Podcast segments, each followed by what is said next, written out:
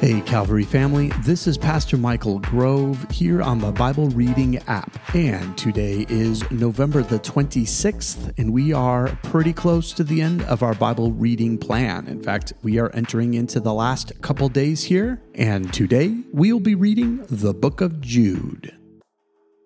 Jude, a servant of Jesus Christ and a brother of James. To those who have been called, who are loved in God the Father and kept for Jesus Christ mercy, peace, and love be yours in abundance. Dear friends, although I was very eager to write to you about the salvation we share, I felt compelled to write and urge you to contend for the faith that was once for all entrusted to God's holy people. For certain individuals whose condemnation was written about long ago have secretly slipped in among you they are ungodly people who pervert the grace of our God into a license for immorality and deny Jesus Christ, our only sovereign and Lord. Though you already know all this, I want to remind you that the Lord at one time delivered his people out of Egypt, but later destroyed those who did not believe. And the angels who did not keep their positions of authority but abandoned their proper dwelling these he has kept in darkness, bound with everlasting chains for judgment on the great day. In a similar way, Sodom and Gomorrah and the surrounding towns gave themselves up to sexual immorality and perversion. They serve as an example of those who suffer the punishment of eternal fire.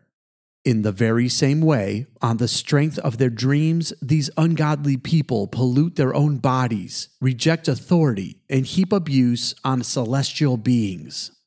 But even the archangel Michael, when he was disputing with the devil about the body of Moses, did not himself dare to condemn him for slander, but said, The Lord rebuke you.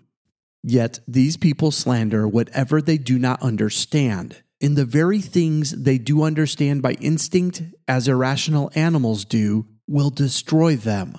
Woe to them! They have taken the way of Cain. They have rushed for profit into Balaam's error. They have been destroyed in Korah's rebellion. These people are blemishes at your love feasts, eating with you without the slightest qualm, shepherds who feed only themselves. They are clouds without rain autumn trees without fruit and uprooted, twice dead. They are wild waves of the sea, foaming up their shame, wandering stars, for whom blackest darkness has been reserved forever. Enoch, the seventh from Adam, prophesied about them. See, the Lord is coming with thousands upon thousands of his holy ones to judge everyone and to convict all of them of all the ungodly acts they have committed in their ungodliness, and of all the defiant words ungodly sinners have spoken against him.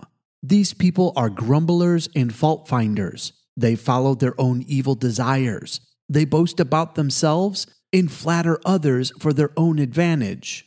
But, dear friends, remember what the apostles of our Lord Jesus Christ foretold. They said to you, In the last times there will be scoffers who will follow their own ungodly desires.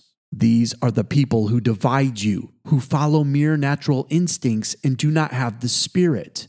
But you, dear friends, by building yourselves up in your most holy faith and praying in the Holy Spirit, Keep yourselves in God's love as you wait for the mercy of our Lord Jesus Christ to bring you to eternal life. Be merciful to those who doubt. Save others by snatching them from the fire. To others, show mercy mixed with fear, hating even the clothing stained by corrupt flesh. To him who is able to keep you from stumbling and to present you before his glorious presence without fault and with great joy. To the only God, our Savior, be glory, majesty, power, and authority through Jesus Christ our Lord, before all ages, now and forevermore. Amen. This concludes the book of Jude and concludes our reading for today. Let me give you a quick thought before we end our time together. So, this is a book about people who have come into the body of believers and are leading people astray And Jude's warning is to stay away from them. But there is a problem. These people blend in. They say what they need to say in order to make themselves feel good and to be around the people. And in the process, they deceive others and bring them along with them into ungodly acts.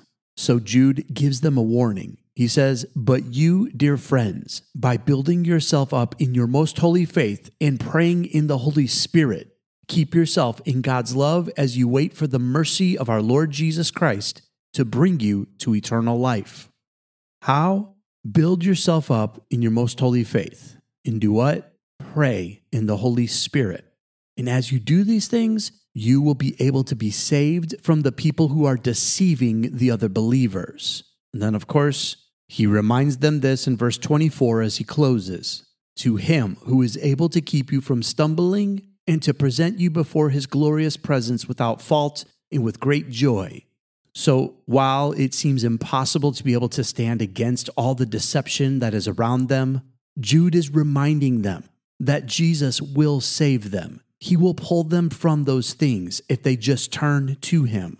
You and I have the same great battle this very day.